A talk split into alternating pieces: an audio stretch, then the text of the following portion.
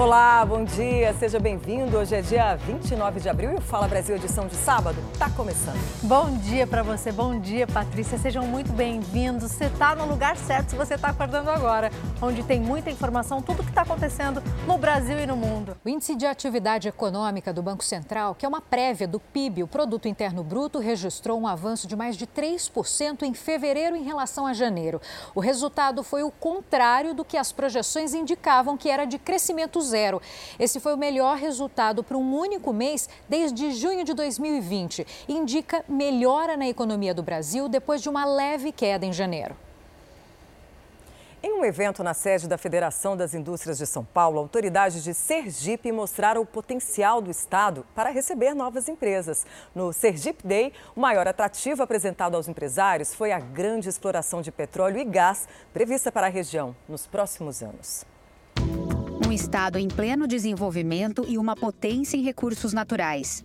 Essa foi a definição que o governador de Sergipe, Fábio Mitidieri, deu no início do evento, que aconteceu no auditório da Fiesp em São Paulo. O objetivo do Sergipe Day é apresentar as potências e oportunidades do estado a empresas da área industrial, principalmente as que fazem uso intensivo de gás natural e petróleo. Segundo o governador, Sergipe possui vinte por cento de todo o gás natural do Brasil e o maior número de poços terrestres de exploração do país. A gente vem mostrar aqui as oportunidades que isso gera de negócio e tudo que pode ser aproveitado para a indústria do petróleo e gás. Então, um dia importante para que a gente possa, ao lado dos empresários aqui, falar um pouquinho da economia e falar de como Sergipe pode ser a estrela do gás do Brasil a partir de agora. Mesmo sendo o menor estado brasileiro, Sergipe está em pleno progresso.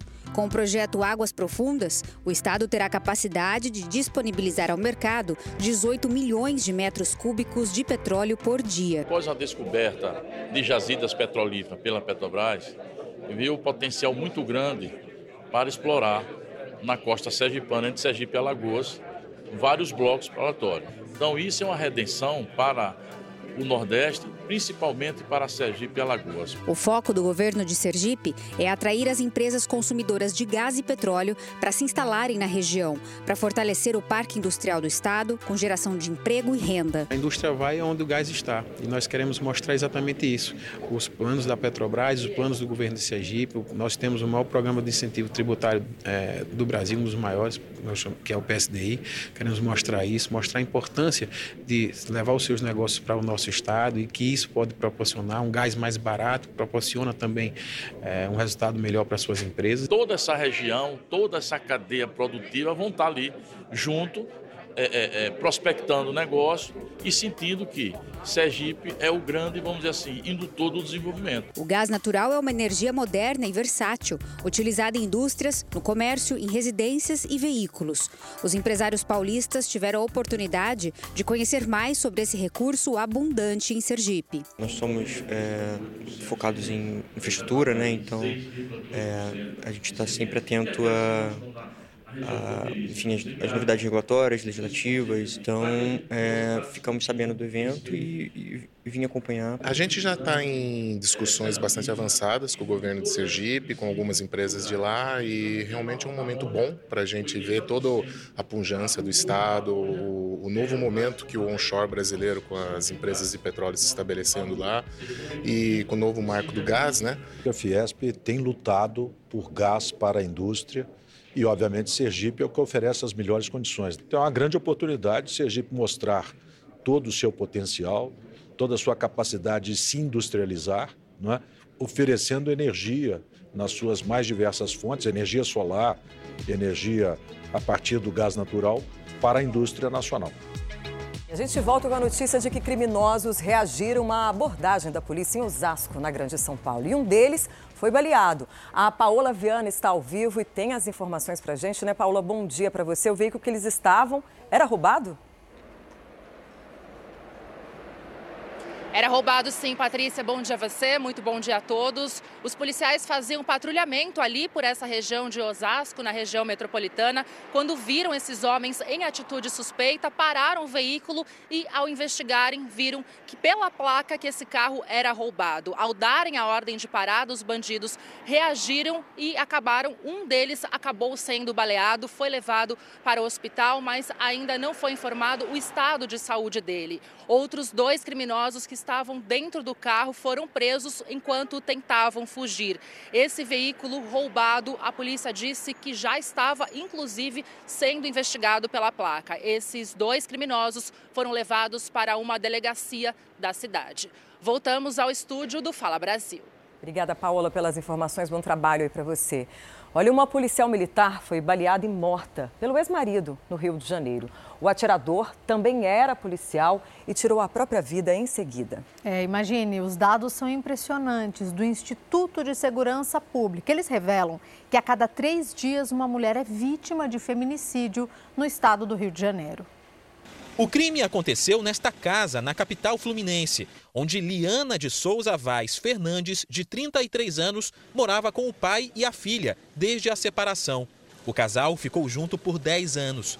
De acordo com a investigação, Diogo Barcelos da Luz, de trinta e cinco anos, que era cabo da P M, assassinou a ex-mulher por não se conformar com o fim do relacionamento. Segundo testemunhas, Liana dormia quando o ex-marido invadiu a casa.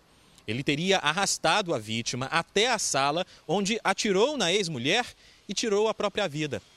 Amigos do casal disseram que horas antes, Diogo havia recebido uma notificação de medida protetiva que o obrigava a manter distância de Liana. O aviso teria deixado o P M transtornado.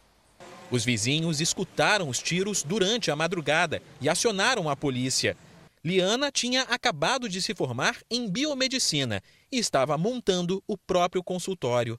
O assassinato da policial militar foi o segundo caso de feminicídio em apenas vinte e quatro horas no estado do Rio.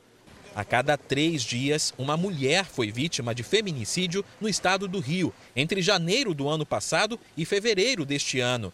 cento e vinte e sete casos foram registrados no período. A violência doméstica ela é gradativa, sempre começa com xingamento, depois começa com umas vias de fato, tipo empurrão, um tapa, e assim ela vai aumentando até, infelizmente, chegar a um feminicídio. O divórcio não é assunto fácil, né? Ainda mais quando envolve filhos. Mas na sociedade moderna não são apenas as crianças consideradas parte da família, né, Fabi? Os animais de estimação também são. E o que fazer, né, quando os dois querem ficar com o pet? Isso acontece muito. A guarda compartilhada é uma opção que já virou realidade. Que o pet ganhou status de membro da família, todo mundo já sabe. Você que tem um pet em casa sabe que ele dorme na cama, fica no sofá, fica pela casa. Mas agora, em caso de divórcio ou separação dos tutores, donos desse animal, o que acontece com o pet? Com quem ele vai ficar? Se for um caso amigável, ele pode ser considerado uma guarda compartilhada, ficar um pouco com um, um pouco com o outro, sem problema nenhum. Mas em casos que não são tão amigáveis assim, isso pode gerar uma discussão, um problema e acabar indo para a justiça. E é disso que a gente vai falar no S O S Pet desse sábado.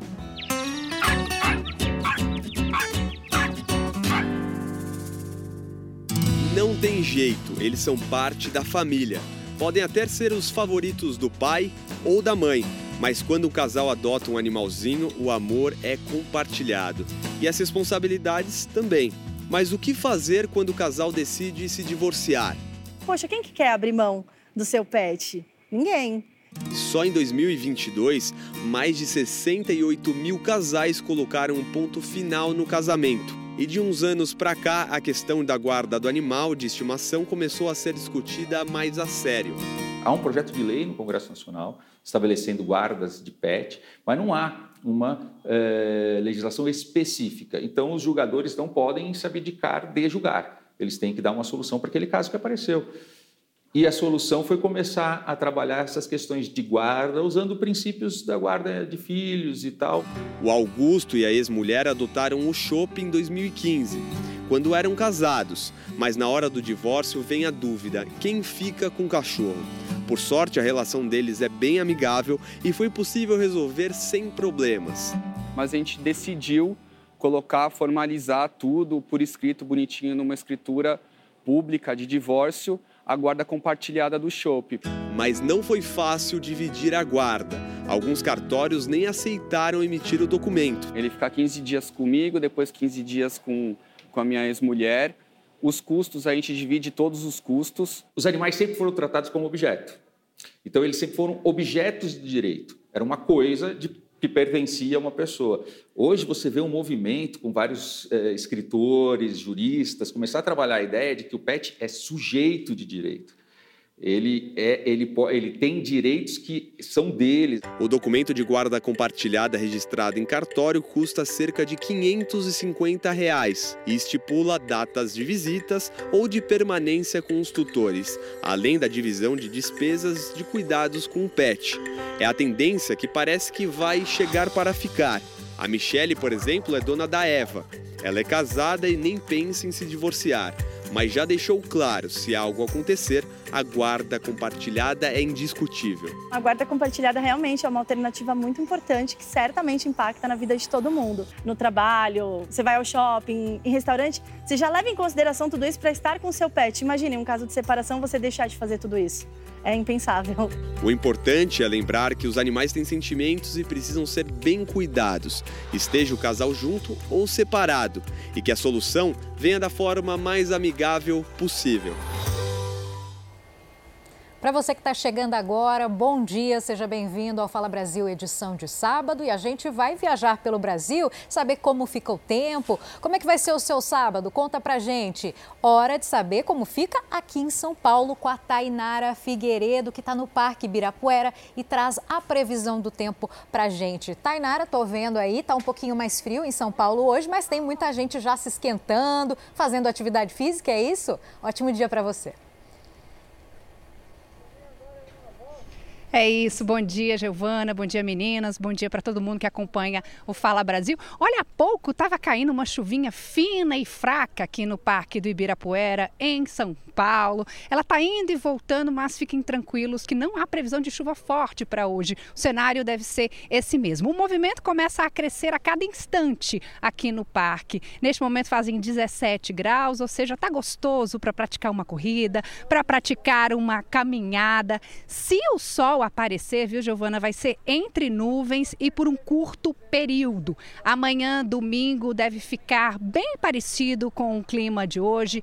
Tempo estável e firme, a mínima deve ser de dezesseis e a máxima de vinte e seis graus para amanhã. Voltamos com vocês nos estúdios do Fala Brasil. Muito obrigada pelas informações, Tainara, e obrigada. Daqui a pouco a gente está de volta, então, com outras informações. Bom, vamos mudar, vamos viajar pelo país. Agora a gente vai para Salvador, que está lá a Tainá Reis, com um dia lindo, mostra esse cenário. Conta para gente onde você está. Bom dia. Muito bom dia para você, Giovana. Bom dia a todos que nos assistem. Um cenário incrível que é o Farol da Barra, um dos cartões postais aqui da nossa capital baiana, exclusivamente aqui para o Fala Brasil, edição especial de sábado. Você mencionou, Giovana, que está um dia lindo e os soteropolitanos esperaram muito por um dia ensolarado, porque na última semana foram vários dias chuvosos. Hoje o sábado amanheceu desse jeito, muito bonito, céu azul, totalmente limpo, e a gente tem a previsão aí de temperatura mínima vinte e cinco graus, máxima trinta e probabilidade de chuvas em quarenta por cento, sendo essas chuvas fracas ou isoladas a qualquer hora do dia. Já amanhã, domingo, essa probabilidade aumenta para oitenta por cento, temperatura mínima vinte e quatro e máxima trinta graus. Hoje, neste exato momento, Giovana, a gente está com a média aí de vinte e sete graus, mas a sensação térmica é de trinta e um. Então o pessoal já sabe que se for para escolher um dia para curtir aí sessenta e quatro quilômetros de orla que a nossa Salvador oferece, o dia é justamente hoje, sábado, e por isso o calçadão já começa a ficar cheio, a movimentação começa a ficar intensa por aqui. Ainda na praia não, mas no calçadão, as pessoas fazendo atividade física, visitando também aqui o nosso cartão postal, a gente começa a ver essa atividade, essa intensidade, e a previsão é de que o sábado seja justamente de praias lotadas, porque amanhã a chuvinha pode cair. Voltamos ao estúdio do Fala Brasil. Tainá, então, dando todas as dicas dessas belezas maravilhosas que nós estamos vendo agora, então, sem previsão de chuva para o sabadão. Então, provavelmente, muita gente deve sair de casa, fazer atividade física, ir para a praia, como ela mostrou. Muito obrigada pelas suas informações. Agora, a gente muda, vai para Cabo Frio, no litoral do Rio de Janeiro, para saber também como é que fica o tempo, dar uma espiadinha, saber como é que está a cara do tempo. Tá calor por aí, vai da praia. Bom dia para você, Suelen Rodrigues. Oi, bom dia para você, bom dia a todos. Ora, por enquanto não tá dando praia. O sábado amanheceu bastante nublado aqui em Cabo Frio, ventinho gelado e tem previsão de chuva, gente, a qualquer hora do dia. Temperatura mínima prevista para hoje de dezenove graus e a máxima não deve passar dos vinte e três. No domingo o tempo melhora um pouquinho, a gente tem aí uma previsão de sol entre nuvens, mas também tem possibilidade de pancadas de chuva no período da tarde e também à noite. Temperatura mínima de vinte graus e a máxima chegando aos vinte e quatro, mas a gente fica na torcida para que o sol apareça e as pessoas possam curtir as belezas naturais aqui da região dos lagos. Eu volto com você aí no estúdio. É, pelo visto tem gente já acreditando, muitos comerciantes acreditando que esse tempo vai dar uma melhoradinha. Agora a gente vai para a capital federal, expectativa de chuva para hoje à tarde. Rayane Bittencourt, como é que fica a temperatura aí em Brasília? Então tem previsão de chuva, mas está quente. Pelo menos o sol está aparecendo, é o que eu vejo aí no seu rosto.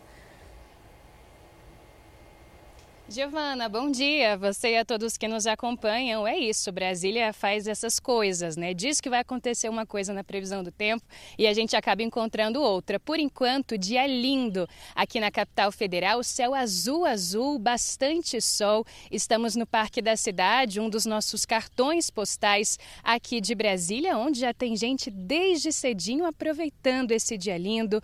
Muita gente caminhando, correndo, andando de bicicleta. Para hoje, inclusive, Inclusive, a previsão do tempo, então, está com a temperatura mínima em dezessete graus, a máxima em vinte e oito. E, por enquanto, apesar da gente ter esse sol lindo, o que o Instituto Nacional de Meteorologia diz para a gente é que deve chover, especialmente nos períodos da tarde e também da noite. Tem acontecido isso, de fato, nos últimos dias. Os dias amanhecem bastante bonitos, mas ali na hora do almoço, comecinho da tarde, as nuvens começam a chegar e cai chuva, inclusive chuva forte. Para amanhã, a gente tem também essa previsão de um dia amanhecendo com bastante sol, mas depois instabilidade com pancadas de chuva. E no feriado, mesma coisa aqui na capital federal. Mas, ó, pelo menos por enquanto, quem está aqui em Brasília agora, especialmente quem já acordou e está no Parque da Cidade, está aproveitando. O sol tá lindo, dia incrível aqui na capital federal. Voltamos ao estúdio do Fala Brasil. Obrigada, Ariane, pelas suas informações. Imagens ao vivo agora. Olha só, você que está acordando agora também, olha como está Brasília nesse momento. Céu lindo, a gente acabou de mostrar aí, o nosso repórter cinematográfico da equipe da Record Brasília mostrou que tem muita gente praticando exercício nesse que é um dos pontos famosos ali, onde muita gente que mora em Brasília frequenta aos finais de semana. Tá podendo frequentar, viu? Porque mais tarde vem chuva por aí. Depois a gente continua a girar um pouquinho mais pelo nosso Brasilzão. Obrigada, Ariane. Um beijo para o pessoal aí de Brasília. Nesse momento, pisca aqui do meu lado o telão diretamente de Florianópolis. Olha que presentão, você que está chegando aí. Já estamos aqui com Paulo Metlin. Bom dia, seja muito bem-vindo. Eu já estive onde ele está e posso dizer, é de cair o queixo. Paisagem lindíssima, diretamente de Florianópolis, nessa manhã de sábado. Tá tudo bem por aí? Bom dia para você, Paulo. Nos conte mais sobre o tempo, por favor. Tá tudo bem, sim. Bom dia a você, bom dia a todos que nos acompanham. O sol brilha forte desde as primeiras horas da manhã aqui na capital catarinense. Nós estamos no mirante do Morro da Cruz, com essa vista panorâmica e privilegiada. As imagens são do cinegrafista André Vieiro. Aqui dá para ver parte do centro da cidade e também região continental de Florianópolis. O termômetro marca nesse momento, neste sábado, dezenove graus Celsius, mas a temperatura máxima deve chegar a vinte e seis. O céu está assim, com algumas nuvens espaçadas, cenário que deve se repetir em outras regiões do estado. Uma massa de ar quente que está passando por Santa Catarina deve permanecer até domingo e garantir o amanhecer amanhã um pouco mais ameno e com pouco frio, principalmente na região da Serra. Voltamos ao estúdio do Fala Brasil. Que notícia boa, Paulo. Então, quer dizer, tempo quente, essa paisagem aqui vai se manter em Florianópolis. Olha que lindo. Festival de imagens que você acompanha aqui na manhã de sábado no Fala Brasil, ao vivo de Florianópolis. É um presente, não é? Quer mostrar seu céu também? Quer mostrar seu café? Manda ver na hashtag Fala Brasil. compartilha com a gente, que eu sei que o céu de onde você estiver vai estar bonito, gente. Por aqui também é nublado em São Paulo, mas a gente segue com esse presentão, degustando diretamente de Florianópolis. E agora já está aqui do meu lado, Tainani Cássio, de Itacaré, na Bahia. Tudo bem com você? Seja bem-vinda ao Fala Brasil. Nos conte sobre o tempo aí na nossa linda Bahia. Bom dia! Oi, Fabi, bom dia para você também, bom dia para todo mundo que está aqui acompanhando a gente no Fala Brasil.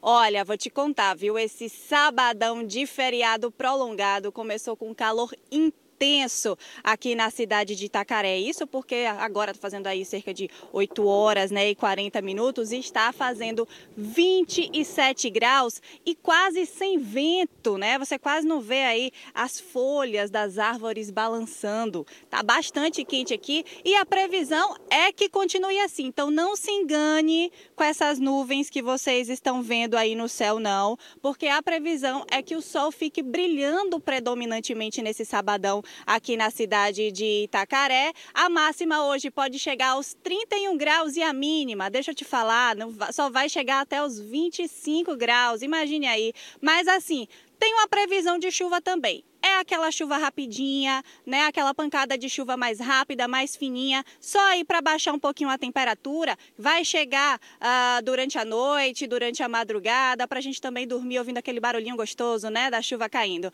Amanhã o tempo fica bem parecido com hoje. Tem sol, tem calor também nesse outono, mas também tem previsão de chuva. A diferença é que amanhã a pancada de chuva ela pode chegar um pouco mais forte e pode ser a qualquer hora do dia. Máxima amanhã está prevista está para vinte e nove graus e a mínima desce um pouquinho aí, pode chegar até os vinte e três graus. Mas é uma notícia boa para os turistas, né, que vieram também aproveitar aqui a cidade de Itacaré, um dos destinos turísticos mais procurados do país, e a ocupação hoteleira já ultrapassou os noventa por cento para esse feriado prolongado, viu? E eu me despeço aqui com essas imagens da orla da cidade, do Mirante Ponta do Xarel, que é o encontro do rio, do Rio de Contas com o mar, né? Essa água calminha aqui do mar da Praia do Coroa. Voltamos ao estúdio do Fala Brasil.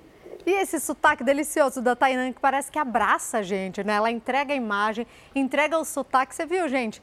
Chuva lá em Itacaré, você quer saber? Só o necessário. Só para dar aquela acalmada, dar uma espreguiçada. Fim de semana, feriado vem aí. Combinação perfeita. Imagens ao vivo de Itacaré, nesse momento para você aqui no Fala Brasil.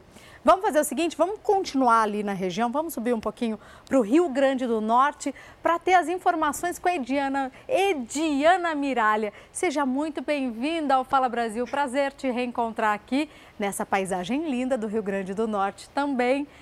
Como é que vai ficar o tempo por aí? Nos conte, muito sol também? Oi, Fabi! Bom dia pra ti, menina! Bom dia a todos! Pois é, como você viu, manhã de sol forte, mas nesse horário, viu? Porque já choveu nas primeiras horas do dia. A temperatura aqui na capital potiguar varia de vinte e quatro a trinta graus, mas o tempo está bem estável, então tem previsão de chuvas rápidas ao longo do dia. E esse cenário pode se repetir, inclusive, no domingo também. Tem previsão aí de sol entre nuvens, mas pode chover a qualquer hora. Eu estou, inclusive, agora, olha, na Praia dos Artistas, que é uma das praias urbanas de Natal, você está vendo imagens aí, e é um lugar muito interessante, porque ele tem umas formações rochosas, onde o pessoal por aqui costuma vir para dar uma caminhada, né, ver de perto, também fazer um registro com fotos.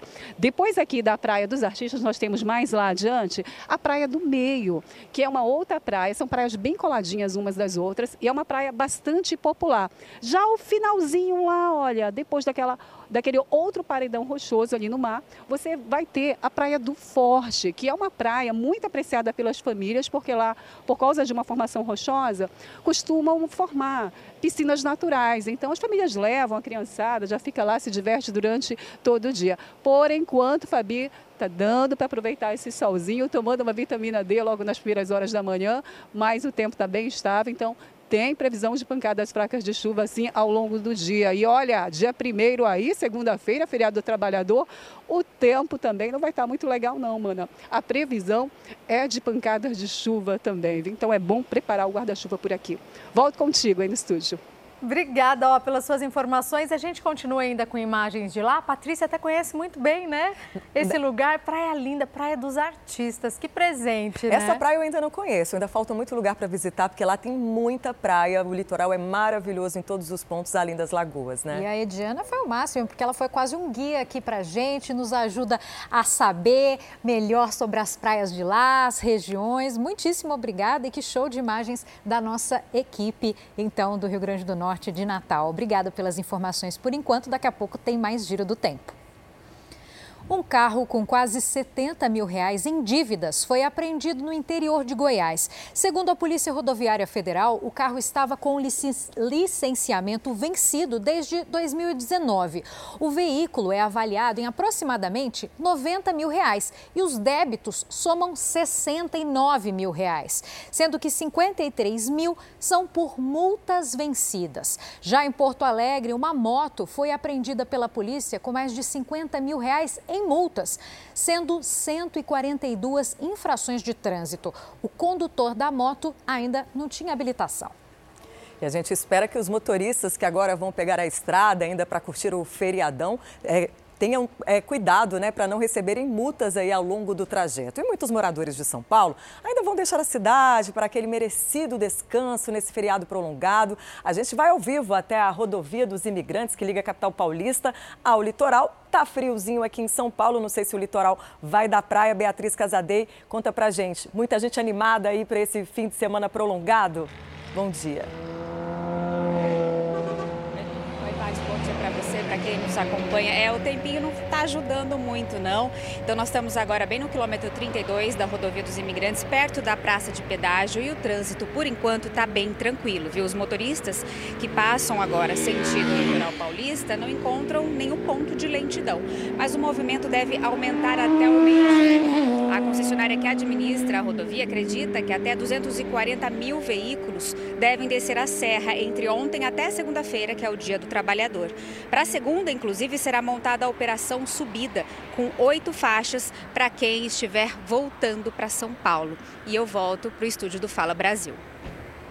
Obrigada, Bia, pelas suas informações, e a gente volta a qualquer momento com mais detalhes aí para atualizar como é que fica a estrada por todo o Brasil. Mais de quarenta por cento de todos os cigarros consumidos no Brasil são, são contrabandeados. Além de sustentar o crime, eles são um risco enorme para a saúde, né? A equipe do Fala Brasil percorreu ruas ali no centro de São Paulo e encontrou produto falso sendo vendido livremente, até em feira de alimentos. Seja à luz do dia ou de madrugada, é fácil comprar cigarros ilegais em São Paulo. Eles geralmente são vendidos por comerciantes em pequenas tendas a preços menores que os regularizados. Com uma câmera escondida, percorremos a região central da capital paulista. Um produtor se passou por um comerciante interessado em revender cigarros contrabandeados. Em uma feira de alimentos, ele encontra um vendedor com uma pequena banca e os dois negociavam um preço. O Márcio vendo por quanto, pai? O vendedor confirma que são cigarros de segunda linha. É o termo que eles usam para se referir aos produtos contrabandeados. É o segunda linha, né? Beleza. A facilidade em encontrar cigarros contrabandeados à venda nas ruas também aparece nas estatísticas. Segundo uma pesquisa divulgada pelo Fórum Nacional contra a Pirataria e a Ilegalidade, de cada dez cigarros consumidos no Brasil, quatro são ilegais. Desses, trinta e três por cento vieram do Paraguai e oito por cento foram produzidos aqui mesmo no Brasil por fabricantes que não pagam impostos. É um crime que causa diversos prejuízos para o país, entre eles o financeiro. Nos últimos onze anos, o Brasil deixou de arrecadar noventa e quatro bilhões de reais por causa do contrabando. E o que é um prejuízo para os cofres públicos vira lucro para os criminosos. O dinheiro movimentado pelo ilegal, pelo contrabando, pelo devedor contumaz, financia o crime organizado, as milícias. No Brasil, para arrecadar ainda mais dinheiro, organizações criminosas falsificam cigarros que já são contrabandeados e vendem com preços ainda menores. Segundo a Receita Federal, só no ano passado foram mais de três bilhões de cigarros ilegais apreendidos pela polícia no país. O produto ficou em primeiro lugar no ranking total de apreensões, acima até mesmo dos eletrônicos. A organização criminosa, a milícia que opera no contrabando de cigarros, eles têm uma, um rápido retorno ao investimento com baixo risco. Por que que é baixo? Em comparação com o tráfico de drogas, é, ele tem uma pena muito, mais, muito menor. Quem perde com o contrabando é principalmente o próprio consumidor. Esse médico especialista em doenças do pulmão explica que se o cigarro regularizado já faz mal à saúde, o ilegal pode ser ainda mais perigoso. A gente não sabe quais seriam as substâncias que estão colocando nesses cigarros, né? Mas lembrando que bom para aspirar, para inalar, para ir para os pulmões, é só o ar. Qualquer coisa que não seja o ar, que não seja o oxigênio, vai lhe fazer mal. Agora é aquele momento que a gente traz uma reflexão para você, a reflexão da semana. Sabe aquela sensação de travamento, incapacidade de falar em público, né? Um pouco de timidez? Aquele medo, por exemplo, de ser julgado pelo que você falou? Você sabe o motivo disso? É exatamente o que explica hoje o nosso comentarista Isaac Efraim no quadro Mistérios da Mente Humana.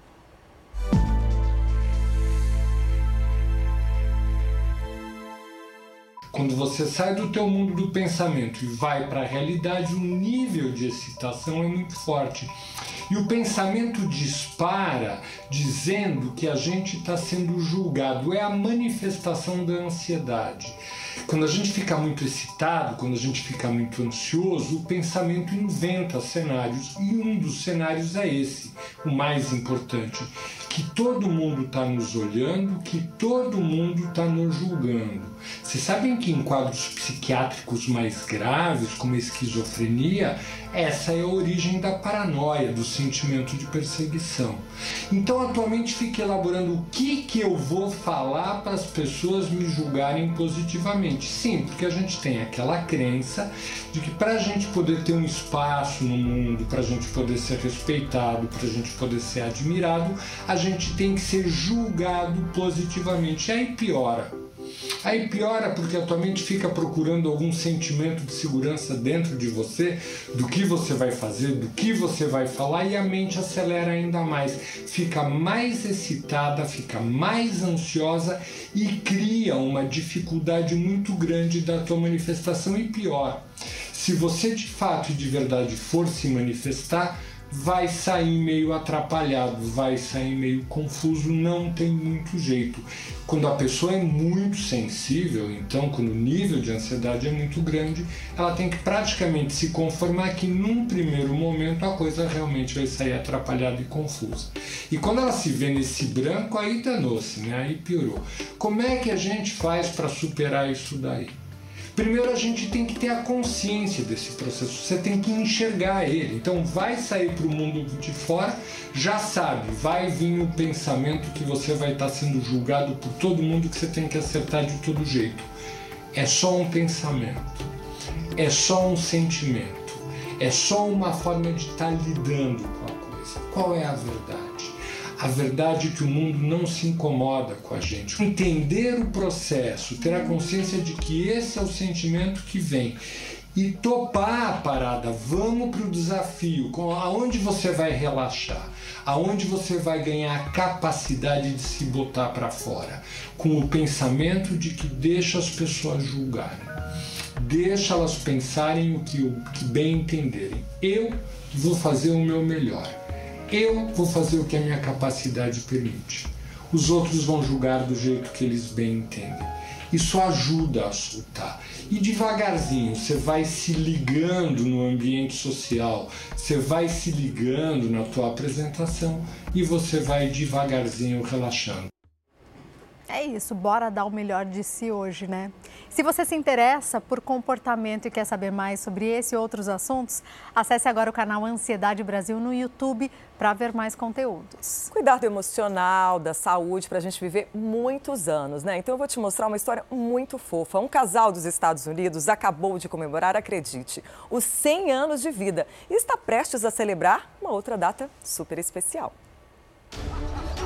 Essa casa de repouso em Minneapolis está em festa. A Rita e o Bernard acabaram de completar cem anos de vida cada um. A história dos dois começou ainda na década de quarenta. Bernard combateu na Segunda Guerra Mundial e, quando voltou aos Estados Unidos, conheceu a jovem amada. Os pombinhos se casaram em agosto de mil novecentos e quarenta e oito e agora estão prestes a comemorar as bodas de brilhante que marcam setenta e cinco anos de união. Se você está se perguntando qual o segredo de uma união tão sólida, o casal deixa uma dica: sempre cuidar um do outro. O Superior Tribunal de Justiça suspendeu as atividades de uma mineradora que operava na Serra do Curral, região metropolitana de Belo Horizonte. Quem está aqui comigo é a Mayara Fouco e dá os detalhes dessa história. Mayara, bom dia para você. Qual o motivo? Olá, bom dia, Giovana. Um ótimo dia a todos que nos acompanham. De acordo com a Procuradoria-Geral do município de Belo Horizonte, a mineradora Guti City opera de maneira ilegal, sem prévio licenciamento ambiental, em área tombada da Serra do Curral. A suspensão foi concedida pela presidente do S T J, ministra Maria Tereza de Assis Moura, e na decisão a ministra argumentou que é preciso que as operações sejam realizadas com as devidas autorizações e estudos de impacto impactos ambientais. Essa decisão reverte o entendimento do Tribunal Regional Federal da Sexta Região, que havia liberado as atividades da mineradora no mês passado. Nós tentamos contato com a empresa, mas ainda não tivemos retorno. Voltamos ao estúdio do Fala Brasil. Obrigada, Mayara Fouco, pelas suas informações. E olha, o presidente Lula esteve no acampamento de etnias batizado de Terra Livre, que está em Brasília desde o início da semana. Ele assinou decretos de demarcações de seis terras indígenas. doze milhões de reais também foram liberados para os índios Yanomami e foi anunciado um novo concurso para a FUNAI com mais de quinhentas vagas. E depois de uma série de reuniões, o relator do projeto de lei das fake news, deputado Orlando Silva, protocolou o texto na Câmara dos Deputados. O próximo passo é a votação, marcada para terça-feira. As articulações para a construção do texto final contaram com a ajuda do presidente da Câmara, Arthur Lira. A principal mudança no texto que vinha sendo debatido pelos deputados foi exatamente a retirada do ponto que causava mais divergência: a criação de um órgão autônomo para fiscalizar a lei. A disputa era principalmente porque a oposição considerava haver risco de censura, já que caberia ao governo definir a composição da entidade reguladora. Agora, o texto determina que o Comitê Gestor de Internet acompanhe a aplicação da lei. É uma instituição que já existe no país. O comitê é formado por diversos setores da sociedade, além de órgãos da administração pública, como a Agência Nacional de Telecomunicações, a Anatel, e o Ministério das Comunicações. Hoje ele é responsável por estabelecer diretrizes para o uso da internet no país. É um órgão multissetorial e ninguém tem maioria sozinho, nem o governo. Eu acredito que o Conselho Gestor da Internet deve ter um papel, deve ser, por exemplo, quem vai apontar as diretrizes para a elaboração dos códigos de conduta, que são os parâmetros de funcionamento que deve ter nas diversas plataformas digitais. O relator também fez mudanças para garantir a liberdade de crença. Alterou trechos do projeto que foram criticados por líderes da Frente Parlamentar Evangélica e criou um inciso que explicita que não há qualquer hipótese de cerceamento de liberdade religiosa nas redes. A liberdade religiosa, que é óbvia, porque está garantida na Constituição, ela foi reforçada, inclusive em proteção de crenças, dogmas e livros sagrados. O projeto vai regular a atuação das plataformas digitais. Ele prevê a proteção de crianças e adolescentes nas redes. A ideia é evitar a apologia a crimes, como invasão a escolas. A pena será de multa e até prisão de um a três anos, para quem promover ou financiar a desinformação e a violência. As plataformas digitais terão que publicar relatórios de transparência e também poderão ser punidas por publicações de fake news patrocinadas, quando o alcance do conteúdo falso fica ainda maior. Caso a remoção do conteúdo por determinação judicial não ocorra em vinte e quatro horas, a multa por descumprimento pode chegar a um milhão de reais. O texto obriga as redes sociais a pagar pelo conteúdo jornalístico, assim como já ocorre em outros países. Hoje, as empresas de tecnologia não investem para produzir notícias, mas lucram com o compartilhamento das informações. Apesar de prever o pagamento, o projeto não define as regras de como a remuneração será feita. A imunidade parlamentar será estendida para as redes sociais. A votação do texto, direto no plenário da Câmara, está marcada para a próxima terça-feira. Se aprovado, o texto vai voltar ao Senado. Uma jovem foi multada pelo governo russo depois de fazer bolos com mensagens contra a guerra na Ucrânia. Os bolos são esses aí que a gente está vendo, olha, com mensagens que dizem não à guerra e liberdade para a Ucrânia. O governo russo entendeu que a confeiteira desacreditou as forças armadas do país e chegou a prendê-la. Depois de prestar depoimento, ela foi liberada, mas agora foi obrigada a pagar o equivalente a dois mil e duzentos reais de multa. Atenção agora, concurseiros, eu sei que muita gente está interessada nesse assunto. O governo federal reservou dois bilhões de reais para novos concursos públicos este ano. Quem fala agora com a gente é a Narla Guiar. Bom dia, já tem previsão uh, de quando esses concursos devem ser anunciados, Narla?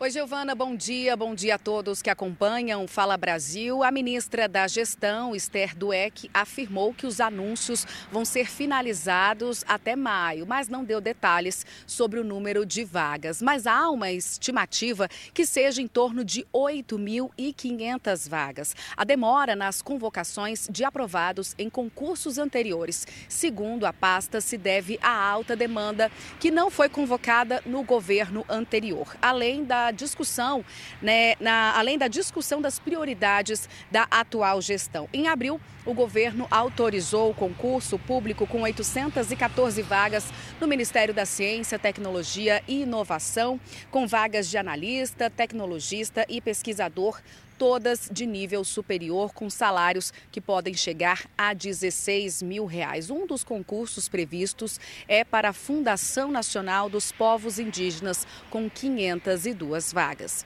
Voltamos ao estúdio do Fala Brasil. Tem que ficar de olho nessa agenda aí, justamente porque os concurseiros já estão estudando. Muito obrigada pelas suas informações, Narla, direto de Brasília. Um alerta para quem está pensando em investir em criptomoedas. Escritórios de advocacia não param de receber pessoas que se tornaram vítimas de golpes na compra de moedas virtuais, né, Patrícia? Tem que se desconfiar, né? Quando o lucro é fácil demais, ganhar dinheiro é difícil, né? Principalmente no mercado financeiro. É claro. Porque muitos desses clientes foram seduzidos por promessas de ganhos irreais que não existem, gente, em qualquer tipo de investimento. Foi o que aconteceu nesta semana em São Paulo. Foi numa troca de mensagens com desconhecidos pelas redes sociais que esta mulher se interessou por um investimento em criptomoedas, as chamadas moedas virtuais. Receosa, ela transferiu cinquenta dólares, cerca de duzentos e cinquenta reais. Em três dias, recebeu o dinheiro de volta corrigido. Era a isca para que investisse ainda mais. E foi o que ela fez. Todas as economias e até o dinheiro das férias foram para a compra de criptomoedas. A promessa era atraente e irreal. Ganhos de até trinta por cento em setenta e duas horas. Logo, ela perdeu tudo o que tinha, dez mil reais. O que te atraiu inicialmente? O valor e o retorno rápido do dinheiro, né? E ainda mais sendo em dólar também. Para convencer as vítimas a investir altas quantias, os criminosos têm usado perfis falsos em redes sociais e até em aplicativos de namoro. A promessa é sempre a mesma: ganho rápido e rendimentos muito acima do mercado. É um tipo de golpe que faz vítimas com perfis variados. Não há distinção entre jovens, pessoas de mais idade ou pessoas com pouco ou alto capital. Nós temos no escritório vítimas que perderam seis milhões de reais e temos pessoas que perderam o auxílio emergencial porque acreditaram que iriam multiplicar isso. Nem sempre a polícia consegue rastrear o destino do dinheiro. O melhor é procurar se informar antes de fazer qualquer compra de criptomoedas. Por que que eu vou tirar esse dinheiro aqui e vou aplicar em algo que eu desconheço? É, sabendo que, mesmo nas aplicações que são reais, feitas com corretoras reais, gente muito séria e competente trabalhando, é, as, essas corretoras já fazem a advertência: olha, isso aqui é um mercado de risco. A gente vai mostrar a Aline Pacheco, é, direto de belezas realmente naturais, aí para contar a previsão do tempo, que parece hoje não está dando muita praia por aí, né? Bom dia de novamente para você. Olha, Patrícia, eu vou te falar que pra carioca sempre dá praia. Pode até chover, o pessoal tá correndo por aí. Mas hoje, sabe o que que tá gostoso? Lá no mar. Os surfistas estão aproveitando aqui, Recreio dos Bandeirantes, bem no finzinho. É aqui uma praia mais secretinha, né? E aí o pessoal vem para curtir essas ondas bem perto aqui das pedras. O sol apareceu ainda há pouco. E aí eu vou te falar, ficou tão abafado que eu até falei, hum, tá com cara de que vai chover. Olhei a previsão do tempo, é isso mesmo. Pode chover a qualquer momento do dia. O sol vai ficar nesse vai e vem entre as nuvens. Mas é gostoso curtir uma praia assim para dar uma relaxada. A temperatura não vai passar dos vinte e sete graus, mínima de vinte graus. E aí amanhã é que a gente deve ter um pouquinho mais de pancada de chuva na parte da tarde. À noite não tem mais chuva.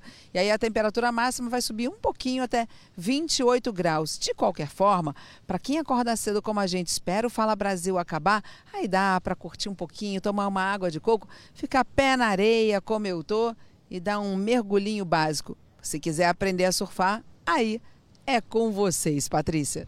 Eu adoro praia com frio também. Só de ver essa paisagem, o barulhinho do mar, a gente já consegue relaxar, né, Aline? Obrigada, viu, pelas suas informações. Aproveite aí o feriado prolongado depois do seu plantão.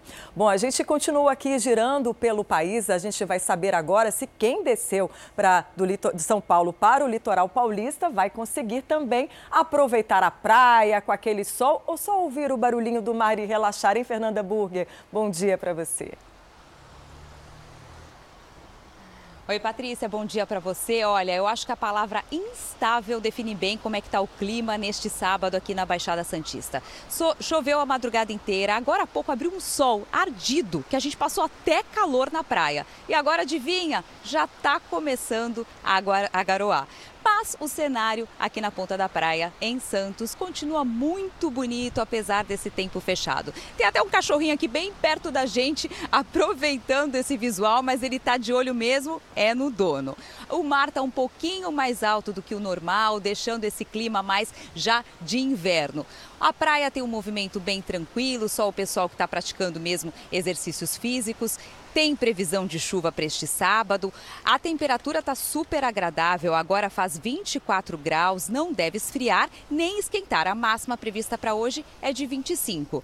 Agora, turista, olhando esse horizonte todo fechado, não desanima não, viu? Porque tem previsão de sol sim, para o domingo e para segunda-feira, para o feriado. Amanhã o tempo abre, bem menos nuvens, a temperatura já sobe um pouquinho e aí na segunda-feira o tempo abre de vez, máxima de vinte e seis graus, dá para aproveitar bastante. A gente vai voltar a mostrar aqui o cachorrinho, o dog, a coisa mais fofa. Olha, eu vou contar para vocês que esse cachorro, ele vem mais na praia de Santos do que eu. Ele tá sempre por aqui e o que ele gosta mesmo é de ficar assim, olha, gente, em cima da muretinha aqui, que é ponto turístico de Santos, só de olho no movimento. Agora sentou ali na graminha, ó, curtindo. Esse cachorro conhece que é bom, hein, gente? É, eu, volto, eu volto com vocês aí no estúdio. Conhece sim, sabe de uma posição privilegiada para ver o visual, parece até um salva-vidas, né? Dando uma olhada para ver se está tudo calmo, está tudo bem por aí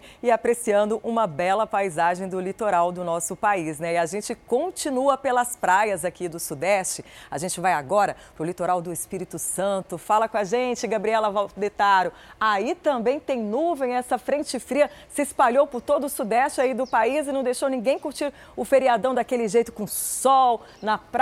Vai ser aquele finzinho de, é, é, fim de semana com preguicinha, é? Bom dia. Ei, Patrícia, bom dia para você e para todos que nos acompanham. Olha, aqui em Vitória também o tempo não está para a praia, mas está gostoso para aproveitar o visual, sentir aquela brisa. O sábado amanheceu bem nublado e instável por aqui. O sol até tenta aparecer em algumas aberturas, viu? Mas as nuvens ainda estão muito carregadas, inclusive tem possibilidade de chuva em alguns momentos do dia. E toda essa, essa instabilidade é por conta de uma frente fria que avançou até o litoral litoral aqui do Espírito Santo e também da Bahia e provocou essa mudança, essa instabilidade no tempo. Inclusive tem risco de chover granizo no norte e noroeste aqui do Espírito Santo. E as temperaturas nesse sábado ficam aí na casa dos vinte e seis graus. E no domingo o tempo vai continuar assim, bem estável, carrancudo, carregado mesmo. Essa nebulosidade se mantém e chove em grande parte aqui do Espírito Santo. E como a gente está aí num feriado prolongado, a segunda-feira deve ser um pouco diferente. Essa instabilidade começa a ir embora, o sol pode aparecer em alguns momentos do dia, mas ainda assim vai ter aquele risco de chuva também na segunda-feira. Mas não tem problema, né? Dá pra gente aproveitar o visual, a praia é linda, dá pra curtir a brisa e ouvir o canto dos passarinhos, tudo. A gente arranja um jeito para curtir o feriado de forma tranquila, a, aproveitando aí o que o tempo traz pra gente. Mas para esse sábado e domingo, a, a previsão é de chuva mesmo, instabilidade e tempo nublado, pelo menos aqui no Espírito Santo. Patrícia, eu volto com você aí no estúdio. Tempo bem fechado, então, no Espírito Santo. Gabriela falando ao vivo com a gente, dando um alerta, inclusive, porque tem possibilidade neste sábado de granizo em algumas partes do estado. Muito obrigada pelas suas informações. O Brasil só fica atrás da África do Sul no mundo inteiro quando o assunto é exposição à tela de celulares e computadores. Você é uma pessoa dessa? Ah, eu estava bem aqui, ó. E eu sei que você tá com a gente no Fala Brasil, tá certíssimo, mas também tá com o celular na mão. Isso é uma mania. Lógico. De todo mundo. Tá na rede social, usa a hashtag Fala Brasil. Porque eu vou trazer essa informação para você. O brasileiro é o segundo que mais passa tempo nas redes sociais. São, em média, cinco horas por dia ali. Claro, gente, isso também pode provocar muitos problemas para a saúde. O celular é uma tentação. Estes colegas de trabalho vivem de olho na tela, até na hora de descanso. Quem de vocês aqui passa o dia inteiro no celular? Eu, eu, eu, eu. eu. O celular tem a tela preferida pelo Matheus. E mexer no aparelho até ajudou ele no namoro. Uso muito meu celular, principalmente para falar com a minha namorada, né? É tanto tempo diante das telas que para muita gente do país mal sobra tempo para dormir. Mais, mais vinte horas, mais vinte horas. vinte horas e você não dorme? Ah, eu durmo um pouquinho, né? Eu mexo para dormir e acordo para mexer no celular. Quando eu estou jogando, eu fico ansiosa. Quando alguém não me responde imediatamente, eu fico nervosa. Até mesmo andando nas ruas, as pessoas ficam assim, ó, olhando para uma tela. O Brasil é o segundo país do mundo onde as pessoas gastam mais tempo olhando as redes sociais, por exemplo. Os brasileiros gastam mais da metade das horas em que estão acordados, olhando para os computadores ou celulares. Os dados são de uma pesquisa que levou em consideração adultos dos dezesseis aos sessenta e quatro anos, de quarenta e cinco países. E estamos atrás apenas da África do Sul, no tempo de consumo das telas. Redes sociais, filmes e séries são os conteúdos mais acessados. De dois mil e dezenove a dois mil e vinte e um, o uso de smartphones no Brasil cresceu quarenta e cinco por cento. Júlia tem dezesseis anos. Estuda numa escola onde se usa muito as telas. Em casa e com os amigos, continua refém dos aparelhos, que enviam notificações até para o pulso. Como se fosse parte do nosso corpo. Por exemplo, eu tenho amigas que levam o celular tipo, até para o banheiro, para tomar banho. É um vício para todo mundo, para todos os adolescentes. Renata, a mãe da Júlia, faz questão de controlar tudo. Tem acesso até às redes sociais dos filhos. Então a gente controla os conteúdos, você bloqueia o horário, é, quando é nove e meia da noite, no máximo dez horas, eles já não têm mais o celular, eles já vão, pra, vão dormir, eu já tiro. Muitas vezes, dependendo da situação, eu cato o celular e escondo o telefone. Mesmo assim, a mãe, de vez em quando, precisa chamar a atenção. Júlia, de novo, Júlia, no escuro, larga isso, Júlia! A preocupação da Renata é a mesma de muitos pais e mães brasileiros. Passar muito tempo diante das telas pode fazer mal à saúde. O uso abusivo de computadores e celulares, em alguns casos, pode ser comparado a um vício. A gente tem uma secura dos olhos, a gente, a gente acaba não fazendo atividade física. Este psicólogo entende que a tecnologia trouxe pontos positivos e estes devem ser aproveitados. E uso excessivo não deve ser confundido com vício. Para ele, não existe uma quantidade específica de horas que pode definir uma dependência, mas há sinais que podem indicar que a exposição às telas pode estar exagerada.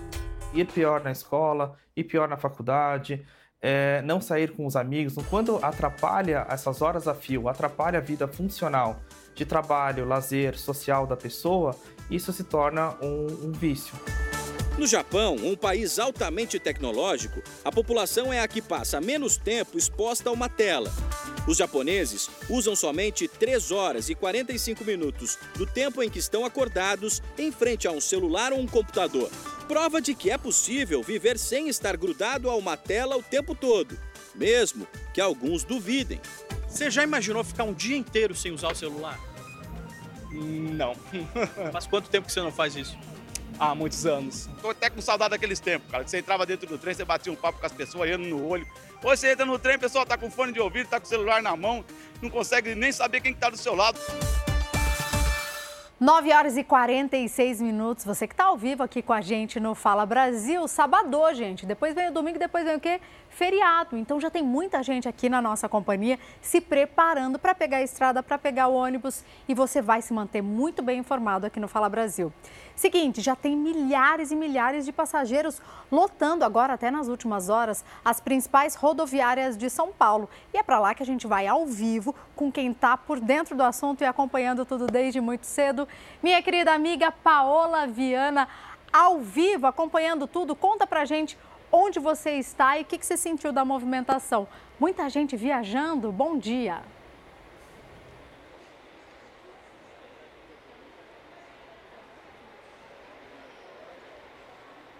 Será que a Paola me ouve, gente? A Paola está nesse momento. Sim, é isso mesmo, tá? Fabi. O pessoal está querendo descansar e colocar o pé na estrada, viu? Vamos dar uma volta aqui pela rodoviária do Tietê. O movimento já é grande, vai ficando cada vez mais intenso. Tem filas nos guichês e até o dia dois de maio, Fabi, pelo menos quinhentos mil passageiros devem passar não só aqui pela rodoviária do Tietê, mas também pela Barra Funda e pelo Jabaquara.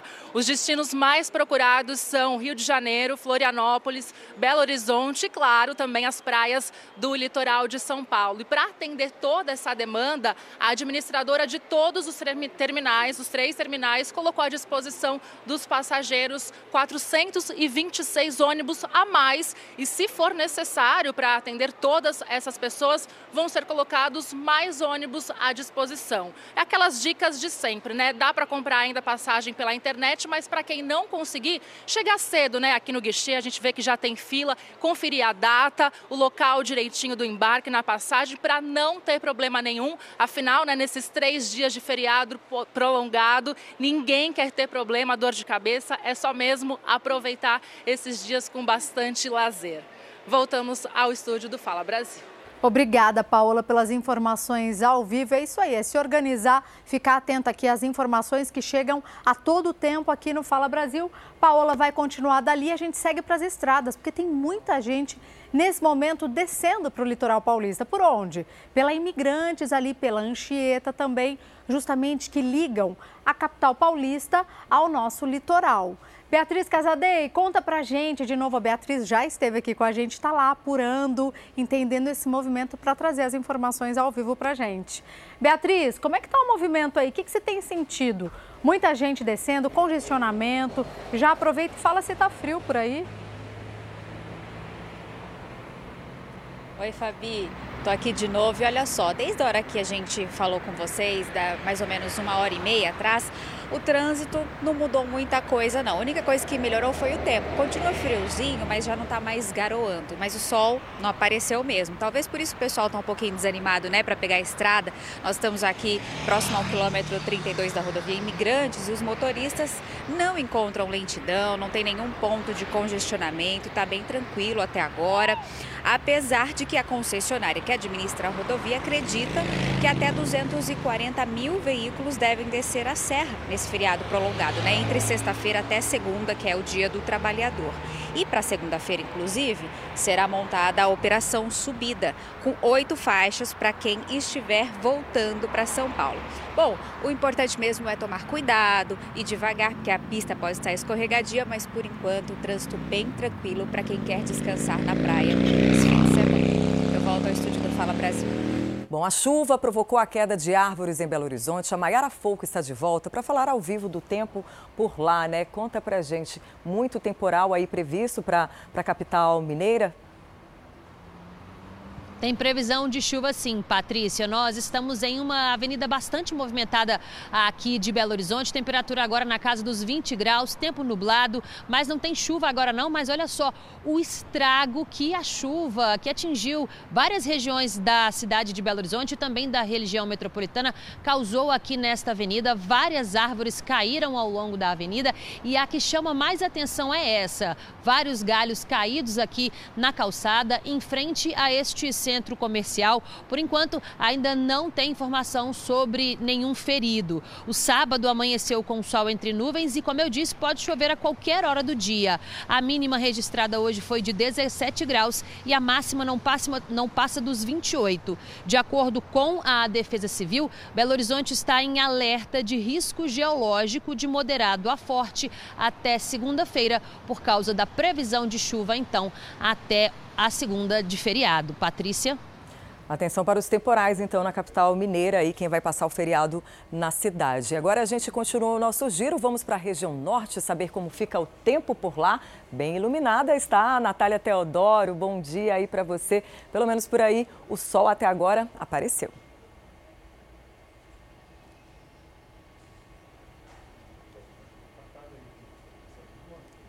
Oi, bom dia, Patrícia, bom dia para todo mundo. E que solzão, viu? Aquele sol ardido, mal dá para abrir os olhos. O dia amanheceu muito bonito aqui na capital amazonense. Céu azulzinho, vocês estão vendo aqui atrás de mim, né?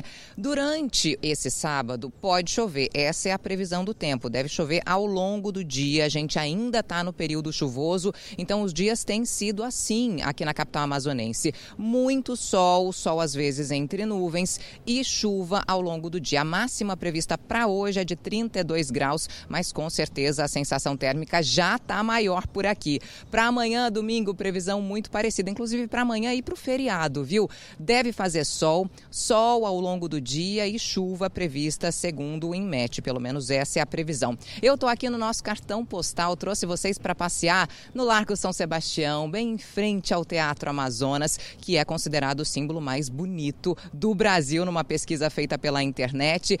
A A visitação ao teatro já começou, viu? Até cinco da tarde os turistas podem passar por aqui. É só chegar ali e comprar o ingresso que custa vinte reais. Também tem dez reais a, in... a meia entrada. Lembrando que os amazonenses não pagam. Deixo vocês com essa visão maravilhosa e volto ao estúdio.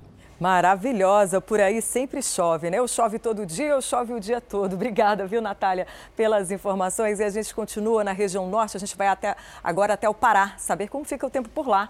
Quem está lá é a Marília Argolo, qual é a previsão do tempo por aí nesse feriado prolongado? Conta pra gente onde você está. Olá, Patrícia, um bom dia para você, muito bom dia para todo mundo que assiste o Fala Brasil neste sábado. Eu estou em um local muito especial na capital paraense, o Forte do Castelo, e por aqui o sábado começou com um tempo firme e estável, poucas nuvens no céu, e aí a capital pode aproveitar esse dia ensolarado. Já à tarde deve permanecer chuvoso o clima, como é hábito aqui, né, durante esse período do ano de chuva, né? Então tem previsão do tempo com trovoadas isoladas entre a tarde e a noite. Para hoje, a temperatura máxima é de trinta graus. Já amanhã, o dia já começa nublado, então vai ficar mais difícil para o paraense aproveitar o domingão. Mas o calor permanece intenso aqui em Belém. A máxima é de trinta e dois graus. Para a gente finalizar, uma imagem do nosso ver-o-peso, tradicional ponto turístico da região metropolitana de Belém. Um excelente sábado, um domingo e um feriado maravilhoso para todo mundo por aí. Patrícia, volto com você no estúdio. Ô oh, Marília, saudade que fala, viu, dessa terra, Belém, lindo. Belém que adora Record, Record também adora Belém. O quanto já estive aí de sábados de manhãs entrando aqui no nosso Fala Brasil ao vivo. Paisagem linda, espetáculos de imagem ao vivo, agora nove horas e cinquenta e sete minutos. Você só tem aqui no nosso Fala Brasil, edição de sábado. Um beijo para a galera aí da Record Belém, viu? Agora, um assunto que mexe com o nosso bolso, com a nossa rotina. O preço médio do etanol subiu pela terceira semana seguida. A repórter Tainara Figueiredo conta pra gente, então, de quanto deve ser esse aumento. Vai mexer no bolso do motorista? Já mexe no bolso do motorista? Tainara, dá os detalhes pra gente, por favor.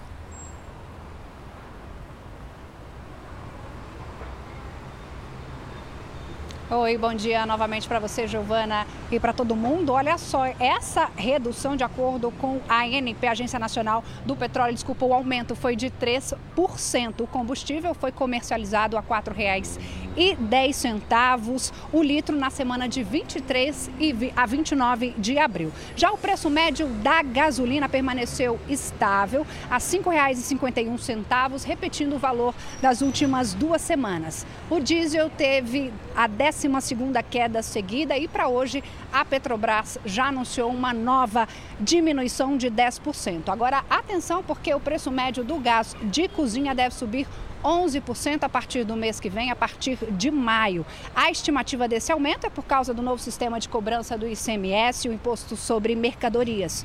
Hoje o valor médio do I C M S cobrado sobre o preço do gás de botijão no Brasil é de quatorze reais e vinte e três centavos. Com o novo sistema, ele sobe então para dezesseis reais e trinta e quatro centavos. Voltamos aos estúdios do Fala Brasil. Obrigada, Tainara, pelas suas informações. Sempre muito questionável, né? Esse aumento súbito, assim, do combustível, do gás de cozinha. A gente trouxe aí detalhes, às vezes a gente fica tentando entender essa conta. De repente sobe, sobe no barril e de repente a gente vai pro posto, você vai abastecer, você sente que de é. repente é uma subida repentina, né? É que do demora, preço. né? Às vezes eles têm um estoque, quando chega o um novo produto com um novo valor aí que a gente vai sentir, né? Ainda mais. Mas olha só, ainda continuando um pouco nesse assunto, você sabia que abastecer o carro com gás natural, o G N V, ficou mais vantajoso nos últimos meses? Isso porque o preço desse combustível caiu aqui em São Paulo. Quem não tem o kit gás pagaria o custo da instalação em até dois anos. O Itamar tem um carro movido a gás natural há quinze anos. Na época, ele não pensou duas vezes. Fez a instalação para economizar, já que o preço era muito mais barato que o da gasolina, por exemplo. Hoje, ele já não acha tão lucrativo assim. Hoje não compensa. Muito, porque você paga muito caro para transformar, tem que pagar a documentação, todas as coisas, e hoje em dia o preço está bem alto. Para o gás ser um pouquinho mais vantajoso para o bolso, o Itamar sabe a receita. Pesquiso bastante e esse posto é o que estão dando maior desconto, tá? Porque esse posto está três reais e oitenta e nove centavos, nos outros lugares tudo é quatro reais e noventa centavos, cinco reais e vinte centavos. E tem que pesquisar mesmo, viu? Nossa equipe de reportagem deu uma volta pelos postos de combustíveis de São Paulo. Os preços variam bastante. Aqui nesse posto nós encontramos um dos valores mais competitivos, três reais e oitenta e nove centavos o metro cúbico. Mas a esperança dos motoristas é que esse valor possa ser reduzido ainda mais. Para você ter uma ideia, somente nesse ano aqui em São Paulo, o G N V teve uma queda de quatorze por cento. Até maio deve chegar a dezenove por cento. Um gás a mais na economia dos trabalhadores. Esse ano a gente já teve algumas surpresas boas.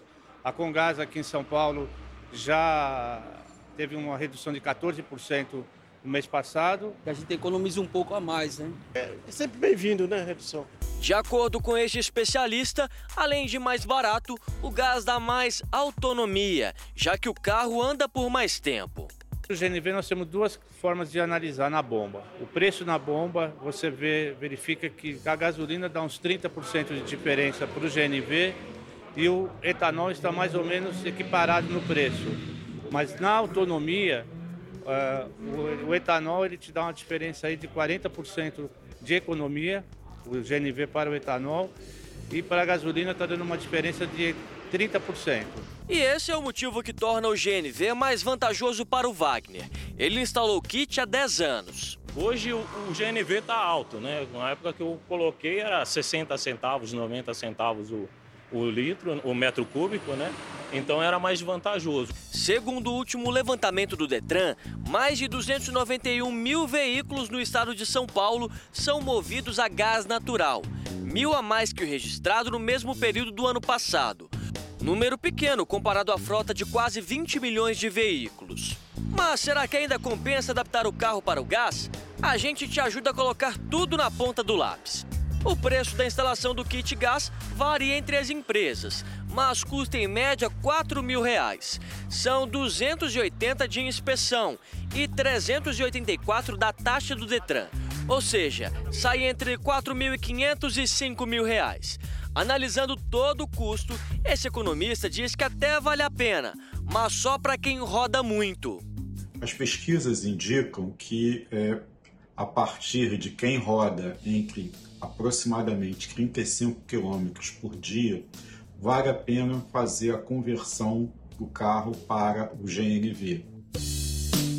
E agora é hora de boa notícia. A gente vai voltar para Brasília exatamente para trazer para você compartilhar que a conta de energia elétrica não vai ter taxa adicional em maio. Naila Guiar, é verdade esse bilhete? Conta pra gente. É verdade, sim, é oficial. Bom dia novamente, bom dia a todos que acompanham o Fala Brasil. Segundo a Agência Nacional de Energia Elétrica, ela decidiu, na verdade, manter a bandeira verde na conta de luz. Com isso, o consumidor não vai precisar pagar taxa extra agora no mês de maio.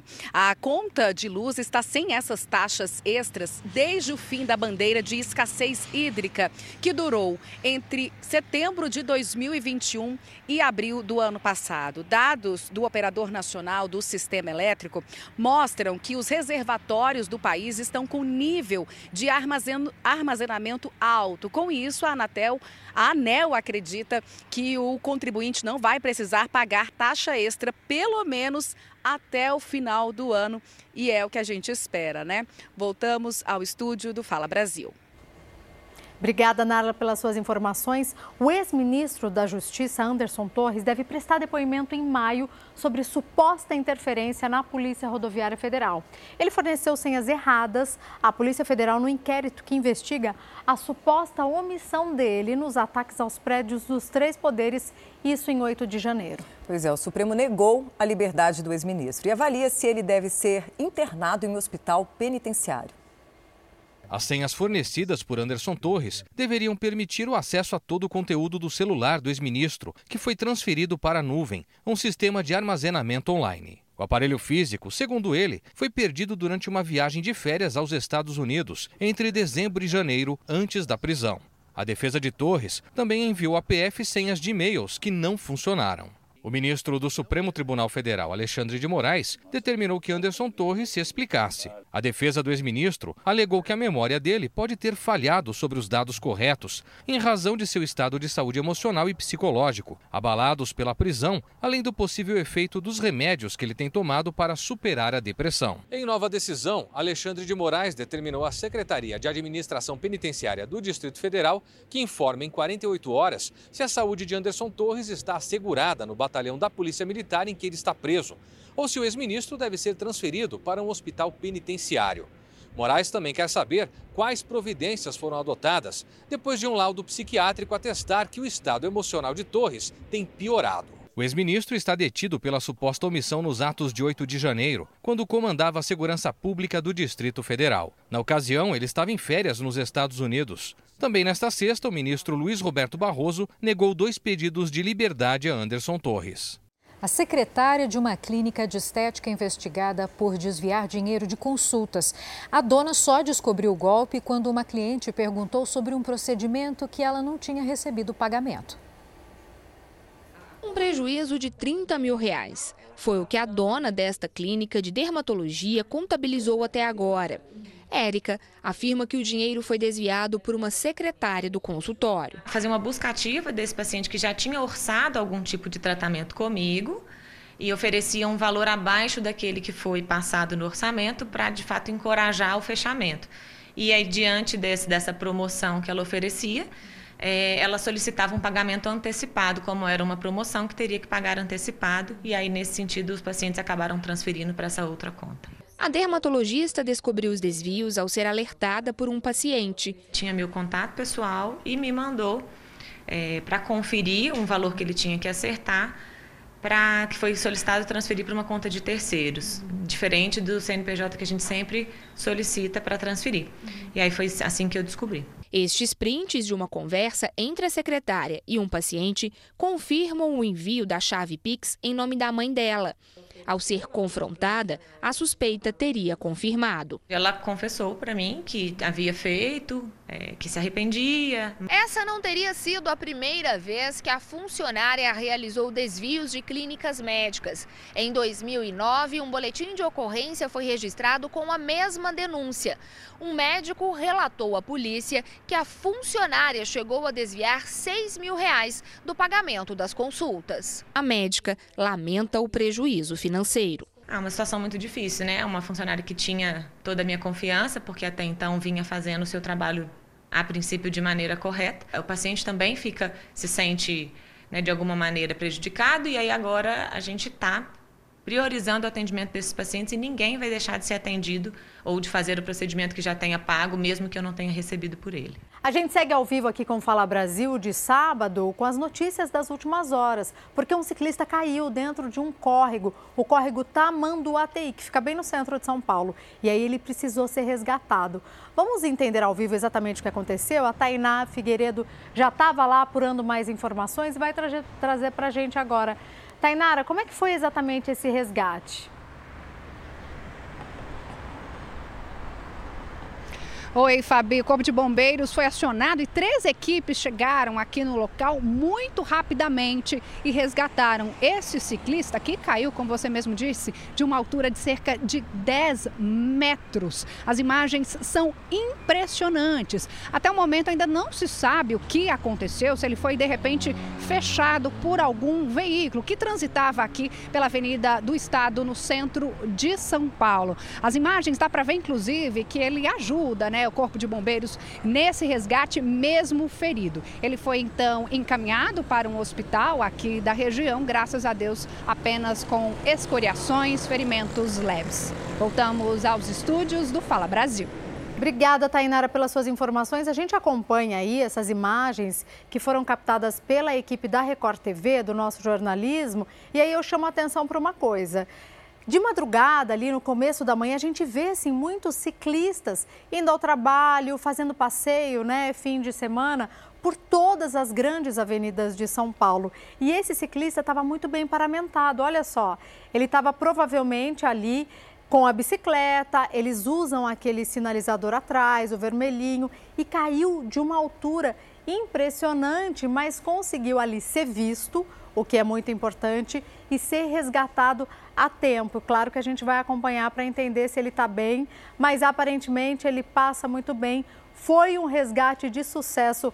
Olha a equipe, né, robusta ali do Corpo de Bombeiros fazendo esse resgate. Essas imagens que você vê são das primeiras horas dessa manhã de sábado em São Paulo. Impressionante, né, Giovana? Muito impressionante e bem observado o que você falou. Normalmente os ciclistas são bem cuidadosos com relação aos equipamentos e à segurança. A guerra entre traficantes e milicianos deixou mais um morto na zona oeste do Rio de Janeiro. Um mototaxista foi baleado por criminosos. Segundo a polícia, o homem apoiava a milícia e foi morto por traficantes. A divisão de homicídios, acionada para fazer a perícia, chegou ao local do crime no veículo blindado da Polícia Militar. O mototaxista José André de Souza foi morto a tiros em uma área de mata no Morro da Chacrinha, em Jacarepaguá, na zona oeste do Rio. Os agentes vasculharam a área para procurar provas. Segundo os investigadores, a morte pode estar relacionada com a disputa entre traficantes e milicianos pelo controle de territórios. A Polícia Civil abriu inquérito para apurar denúncias de que um mototaxista teria sido morto pelo tráfico por ter envolvimento com a milícia. Já a família nega qualquer ligação com criminosos e contou aos investigadores que a vítima era um mecânico que passou a trabalhar com a moto depois de apresentar problemas de saúde. Policiais militares fizeram buscas pela comunidade, mas ninguém foi preso. O clima de medo por aqui virou rotina. Tá muito ruim. É, antigamente a gente tinha paz, né? Agora vira e mexe esses tiroteios, né? E aí a gente fica submissa a isso que está acontecendo aí. Não sai nem de casa porque eu escuto uns barulhos estranhos aí, aí não saio. Todo lugar no Rio de Janeiro é perigoso. Durante a operação, surgiu outra denúncia. Traficantes estariam tentando proibir o trabalho dos mototaxistas para reduzir o faturamento dos milicianos, que cobram para permitir a circulação das motocicletas. O policiamento foi reforçado nas ruas Florianópolis e Cândido Benício. E no meio de toda esta situação, esse morador da região disse que as pessoas acabam se acostumando com a violência. Infelizmente, se acaba tirando a sensibilidade do, do morador de saber o que é perigoso e o que não é, né? Que a gente está acostumado com isso há tantos anos. O governo anunciou o aumento da isenção do imposto de renda a partir de maio. Estão livres do leão os trabalhadores que ganham até dois mil seiscentos e quarenta reais. O presidente Lula também assinou o reajuste dos servidores federais nesta semana. Lula sancionou o aumento de nove por cento para os servidores a partir de maio, durante cerimônia no Palácio do Planalto. O impacto será de pouco mais de onze bilhões de reais nos cofres públicos. Segundo o Ministério da Gestão, também foram reservados dois bilhões de reais para os concursos públicos deste ano. A previsão é de que até meados de maio todos os editais tenham sido anunciados. Toda vez que a gente fala em fazer concurso, algumas pessoas começam a utilizar, começou a gastança, começou a gastança. As pessoas não querem compreender, mas sabem que é assim. Mas não querem compreender. Para melhorar qualquer serviço público em qualquer país do mundo, você tem que contratar seres humanos. Você tem que contratar mulheres e homens para fazer o serviço que somente o ser humano pode fazer. O ministro do Trabalho afirmou que a partir do dia primeiro de maio, quase quatorze milhões de pessoas não vão precisar pagar imposto de renda. Hoje, quem ganha até mil novecentos e três reais não paga imposto de renda. A partir de maio, essa faixa sobe para quem recebe até dois mil seiscentos e quarenta reais. Luiz Marinho disse que o aumento da faixa de isenção será gradual ao longo dos próximos anos. Tem o compromisso do presidente Lula de, ao longo do mandato, isentar na tabela de imposto de renda salário de até cinco mil reais. Isso ajudará muito na, no poder aquisitivo da classe trabalhadora, especialmente dos mais salários. A medida provisória que reajusta o valor do salário mínimo para mil trezentos e vinte reais deve ser assinada na segunda-feira para marcar o Dia do Trabalho. Já a fórmula para reajustar o mínimo acima da inflação será enviada ao Congresso na forma de um projeto de lei. Lula vai aproveitar o fim de semana para amadurecer a ideia sobre o comando do Gabinete de Segurança Institucional. Apesar de ter um nome que era dado como praticamente certo para assumir o cargo, o do general Marco Antônio Amaro, a avaliação aqui no Palácio do Planalto é de que Lula gostou muito da atuação de Ricardo Capelli comandando o G S I. Capelli também tem o apoio do ministro da Justiça, Flávio Dino, e da Polícia Federal. Agora, imagina essa situação aqui, a gente acaba se colocando no lugar ali das pessoas. O que era para ser o primeiro dia de trabalho virou um grande pesadelo para uma jovem de vinte e dois anos no Rio de Janeiro. A empresa que ela foi contratada, que a contratou, foi alvo de uma operação da polícia e ela acabou presa junto com os outros funcionários. Uma família entristecida. A minha filha foi presa injustamente. Ela é inocente. Seu Clodoaldo e Dona Kelly chegaram ao presídio em Bangu, na zona oeste do Rio, para participar de um protesto pedindo justiça pela filha. Segundo eles, a estudante Isabelle Matias Feitosa, de vinte e dois anos, foi parar por engano atrás das grades. Ela não fez nada. A minha filha é estudiosa. É uma ótima filha. O pai, que é cardíaco, não suportou a dor. Passou mal e foi levado de carro para o hospital mais próximo. O pesadelo começou depois que a jovem foi trabalhar no escritório de um consórcio de carros e motos. Com apenas algumas horas na empresa, a polícia bateu lá. Na verdade, ali funcionava o esquema de uma quadrilha que aplicava golpes e nunca entregava os veículos. onze pessoas foram presas, inclusive a Isabelle. Alguém tem que responder por esse erro, porque deveria ter feito. Essa menina estava aqui por quê? Você estava aqui por quê? O senhor estava aqui por quê? E não pegar e prender todos como se fossem todos bandidos. E não eram, e não era, e não era. Então, infelizmente, eu acho que o Estado tem que responder por esse dano moral, né? Por pessoas inocentes. Enquanto houver erro, o sistema tem que responder. A justiça acatou o pedido da defesa e revogou a prisão da estudante. Na porta do presídio, o protesto deu lugar à expectativa. Parentes e amigos aguardavam ansiosos pelo cumprimento do alvará de soltura. No início da noite, finalmente Isabelle deixou o presídio. Foi um momento de muita emoção. Foram cinco dias na cadeia, dividindo a cela com outras detentas. Mas a luta para provar a inocência da jovem não para por aqui. Mesmo em liberdade, Isabelle vai continuar respondendo ao processo por estelionato e associação criminosa. Tem muita gente inocente aqui dentro também. Eu vou lutar por todos os inocentes. Eu vou lutar.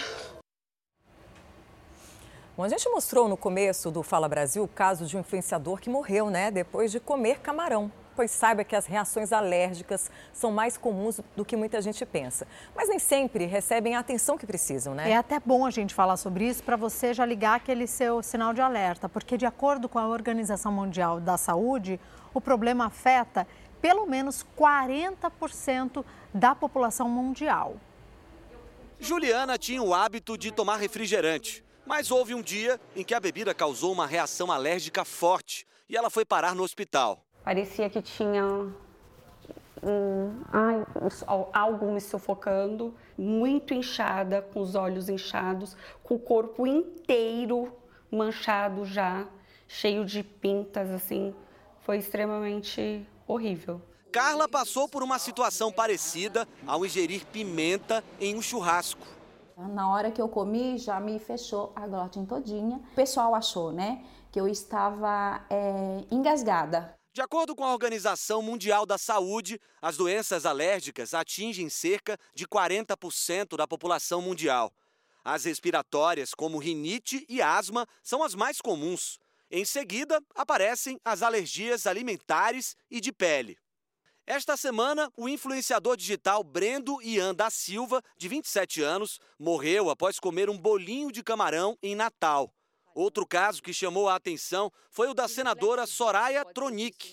Ela está internada em uma U T I em Brasília, por causa de uma crise alérgica aguda. O quadro é estável, mas inspira cuidados. Há muitos fatores que determinam o aparecimento de alergias. Mas uma coisa é certa, ninguém nasce alérgico. Para desenvolver qualquer alergia, é preciso o contato com o agente causador do distúrbio. A manifestação pode acontecer imediatamente ou ficar anos adormecida em nosso corpo. Como e quando ela vai aparecer, depende de cada organismo. Então, primeiro contato, o organismo sente que existe um alérgeno, um produto estranho, produz um anticorpo contra esse produto e a resposta fica lá adormecida. No segundo contato, em geral, é a resposta alérgica. Alguns exames podem identificar substâncias alérgicas e, assim, evitar futuras crises. Nós temos testes diagnósticos, nós temos exames que identificam qual é o tipo de alergia e qual o melhor tratamento para cada pessoa. Existe tratamento, existe prevenção e existe controle. O verão ainda nem chegou ao hemisfério norte e a Europa já está sofrendo com o calorão. Veja essa e outras notícias no Giro Internacional de Repórteres. Uma primavera com clima de verão. Autoridades aqui de Portugal e da Espanha alertam para um calor incomum para essa época do ano. Na Espanha, as temperaturas para os próximos dias devem ser as mais altas dos últimos sessenta anos. A atenção redobrada em cidades como Sevilha e Córdoba. Portugal também vive uma onda de calor com temperaturas que podem chegar quase aos quarenta graus. A orientação é evitar sair à rua nos horários de intenso calor e beber muita água. De Lisboa, Ana Paula Gomes. dois mil e vinte e dois entrou para a história dos Estados Unidos como um dos anos mais sangrentos. Um levantamento feito pelo F B I, a Polícia Federal Americana, mostrou que o número de vítimas em tiroteios em massa no país bateu o recorde no ano passado. Foi o maior já registrado desde dois mil e dezoito. trezentas e treze pessoas foram alvos de ataques no ano passado e ao menos cem perderam a vida. Entre elas estão as dezenove crianças e dois adultos vítimas do tiroteio na escola primária em Uvalde, no Texas. De Orlando, Vandrei Pereira. Pesquisadores italianos desenvolveram uma bateria comestível que pode revolucionar diagnósticos médicos. O protótipo é composto de produtos alimentícios como amêndoas, alcaparras, algas marinhas e cera de abelha. Os cientistas usaram carvão ativado para aumentar a condutividade elétrica e os eletrodos levam folha de ouro. Eles dizem que essa bateria comestível permite ingerir um sensor que pode ser decomposto como comida pelo nosso organismo. A invenção também pode ajudar no tratamento de problemas gastrointestinais e no monitoramento da qualidade de alimentos. De Madrid, Denise Odorici. E aqui no Brasil, no sul do país, o feriadão vai ser de muita aventura e beleza, sabe aonde? No céu. Isso porque acontece neste fim de semana o Festival Internacional de Balonismo na cidade de Torres. E é para lá que a gente vai com a Natália Sater. Que dia lindo, né? Nenhuma nuvem no céu. Vai dar bem para aproveitar essa programação especial por aí, né? Conta pra gente. Oi, Patrícia, exatamente. Muitíssimo bom dia para você e para todo mundo que está ligado com a gente. O dia tá lindo, tá maravilhoso, vinte graus, sensação térmica bem agradável e esse céu limpo, como tu mesmo disseste, que tá propício para voos de balão. Os voos acontecem às sete da manhã e depois às cinco da tarde, que são os horários ideais Pra, por questões climáticas mesmo, né? O vento mesmo, agora o vento está um pouquinho mais intenso, então os voos param por aqui e depois reiniciam às cinco da tarde. O pessoal está chegando no parque agora a partir das três da tarde, a previsão é que esse parque esteja lotado até as três da tarde. O ingresso é gratuito, depois é cobrado de quinze a vinte reais para entrar aqui no parque. A hotelaria aqui na cidade de Torres, no litoral norte gaúcho, está em um bom momento para a cidade, porque noventa e cinco por cento dos quartos já estão reservados, então movimenta muito a economia local. E é uma expectativa muito grande da população que passa por aqui, são cerca de seiscentas mil pessoas que passam pelo parque nesses dias do Festival de Balonismo, que vai até o dia primeiro de maio. Expectativa grande, então, para os voos que acontecem às cinco da tarde, a gente vai seguir acompanhando tudo por aqui. Voltamos para o estúdio do Fala Brasil. Sabe aquela frase muito popular, devo não nego, pago quando puder? Pois é exatamente assim que se comportam muitos brasileiros endividados. Ai, dureza, né, gente? Ó, mas não são poucos brasileiros, não. A gente está falando de mais de trinta por cento da população brasileira, que tem pelo menos uma dívidazinha ali em atraso. A maioria tem a intenção de pagar, mas evita ficar estressado com o assunto. Muitos brasileiros tentam, mas não conseguem escapar das dívidas. Dívida faz parte do nosso cotidiano, né? Tem sempre dívida de água, luz, que vai sufocando a pessoa. Uma pesquisa que acaba de ser divulgada mostra que quase metade da população acredita estar pelo menos um pouco endividada. É, S P C é nome sujo, é, pensão que eu não consigo pagar direito, é, empréstimos que eu não consigo pagar direito. trinta e cinco por cento dos entrevistados admitem ter pelo menos uma dívida em atraso. A do cartão de crédito é a principal. Só que entrar em desespero não resolve. Às vezes até piora a situação. Os especialistas recomendam negociar. E é o que cada vez mais os brasileiros estão fazendo, sem deixar de viver. Esta empresa de negociação de dívidas tem uma base de trinta e cinco milhões de pessoas endividadas em todo o país. E no último mês de março, foram feitos quase novecentos e quarenta mil acordos para renegociar dívidas. Um crescimento de vinte e dois por cento em relação ao mesmo período do ano passado. São quase trinta e um mil acordos por dia. Segundo a diretora de cobrança da empresa, este é um dos melhores resultados depois da pandemia. Reflexo de uma nova atitude do consumidor, que passou a enfrentar as dívidas para limpar o nome e voltar a ter crédito na praça. Ele está retomando a vida dele em termos econômicos mesmo, né? Tem mais dinheiro circulando ali, seja em emprego formal ou é, em empregos informais que ele consegue um dinheiro. Ele começa a se reorganizar também. Começou o ano, então ele começa a refazer o orçamento familiar dele ali para conseguir encaixar tudo que ele deve. Nas negociações, os descontos à vista podem chegar a noventa e nove por cento, dependendo do valor e do tempo da dívida. Mas apenas metade dos devedores paga à vista. O restante faz a quitação em média em até dez meses. Em alguns casos, chega a quatro anos. Mas seja qual for o prazo, o importante é prever o valor da parcela no orçamento e honrar o compromisso assumido. É o que explica este economista. Em geral, é recomendável que as dívidas elas não ultrapassem um terço da renda das famílias, porque acima de um terço, a dívida acaba comprometendo as contas essenciais que são importantes para o consumo das famílias. O Jerônimo já negociou as dívidas uma vez e está planejando renegociar.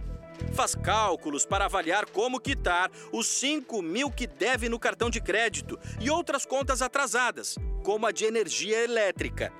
Mas ultimamente ele não se desespera e não abre mão de curtir o que gosta. Vou pro litoral paulista, vou pro shopping aqui em Itaquera, né? Vou para outro shopping, então vou fazer minhas coisas que eu faço meu hobby, né? É andar de moto, passear, essas coisas eu não vou abrir mão de jeito nenhum. Muitas pessoas acreditam que momentos de lazer aliviam o estresse causado pelas dívidas. Devo, não nego, pago e não me apresso. Final de semana vou pra sítio, às vezes, né? Faz um churrasquinho com a galera, né? E as dívidas? As dívidas nós resolvemos depois. Melhor ainda se a diversão acontecer com as dívidas já quitadas. Uma oportunidade para recomeçar. É, mas cada um tem a sua estratégia, como você viu. Um projeto social desenvolvido em São Paulo distribui picolé de limão para pacientes que fazem tratamento contra o câncer no SUS, Sistema Único de Saúde, Fabi. Olha que interessante, o alimento gelado ajuda a reduzir alguns dos efeitos colaterais da quimioterapia e também da radioterapia. A suspeita de um tumor no ovário começou em agosto do ano passado. Depois de uma série de exames, Marina teve a confirmação do câncer. E o problema também estava no pescoço. Eu achei que eu ia morrer agora, estou na mão de Deus, mas eu sei que não é assim, né? Sei que eu tenho chance agora. Nas sessões de quimioterapia no Instituto do Câncer doutor Arnaldo, o carinho chegou como um alívio. Picolé de limão natural para diminuir o mal-estar dos remédios. Gostei muito, é sempre bom a gente ter esse sorvete aqui, né? É bom. Porque alivia um pouquinho? Alivia, sim.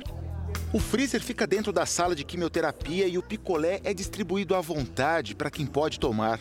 Eles têm muito efeito colateral da quimioterapia, que é a boca seca, náuseas, vômitos, né?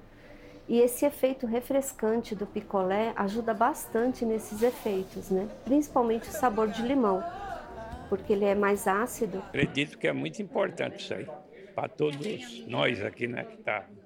Ainda mais a pessoa sentindo enjoo, né? A gente tem um pouquinho, às vezes, a barriga estufa, né? Dói o estômago e o sorvete, ele alivia bastante. É uma situação que você não tiver ali carinho, apoio, fica difícil.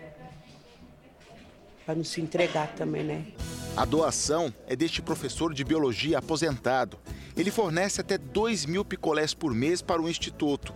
E a ideia veio de uma experiência que ele passou com a irmã, que também tratam câncer.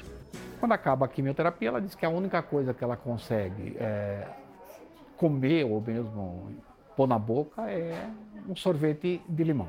E tem sido assim há mais de um ano, ajudando de uma forma diferente. A maioria da ajuda, ela custa pouco. Ela precisa só um pouco de boa vontade. Esse é um gesto que soma na luta contra uma doença que, infelizmente, tem aumentado. O Instituto Nacional do Câncer estima que setecentos e quatro mil novos casos vão ser diagnosticados a cada ano entre dois mil e vinte e três e dois mil e vinte e cinco. São duzentos e trinta e sete mil casos a mais do que nos últimos três anos. O tumor maligno de pele é o mais comum, trinta e um por cento dos casos, seguido pelo de mama, próstata, cólon em reto, pulmão e estômago. E o crescimento dos números pode estar ligado a hábitos. Uma dieta que ela é rica em proteínas e, e, e alimentos ultraprocessados, o uso de tabaco, a não prática do exercício físico, e a gente deve enfatizar sempre muito o fumo, né? E um desafio que também cresce com o aumento de casos é a capacidade de atendimento pelo SUS. A gente sabe que vários estados da União, ah, o diagnóstico de câncer demora, em dois, demoram mais do que deveriam ser. Ou seja, tem locais que um diagnóstico de câncer pode demorar três, seis meses ou até mais tempo. Para quem está em tratamento, a espera é pelo dia de abrir vaga nessa cadeira, deixar o picolé para quem precisa e finalmente tocar o sino que marca o fim de um ciclo, o fim dos remédios e o começo do sonho da cura. Coisa melhor que a gente está querendo agora é tocar o sino, né? Sino da, da vitória. Da vitória, né? Da vida, né? Um renascimento para nós, né? Que a gente venceu, né?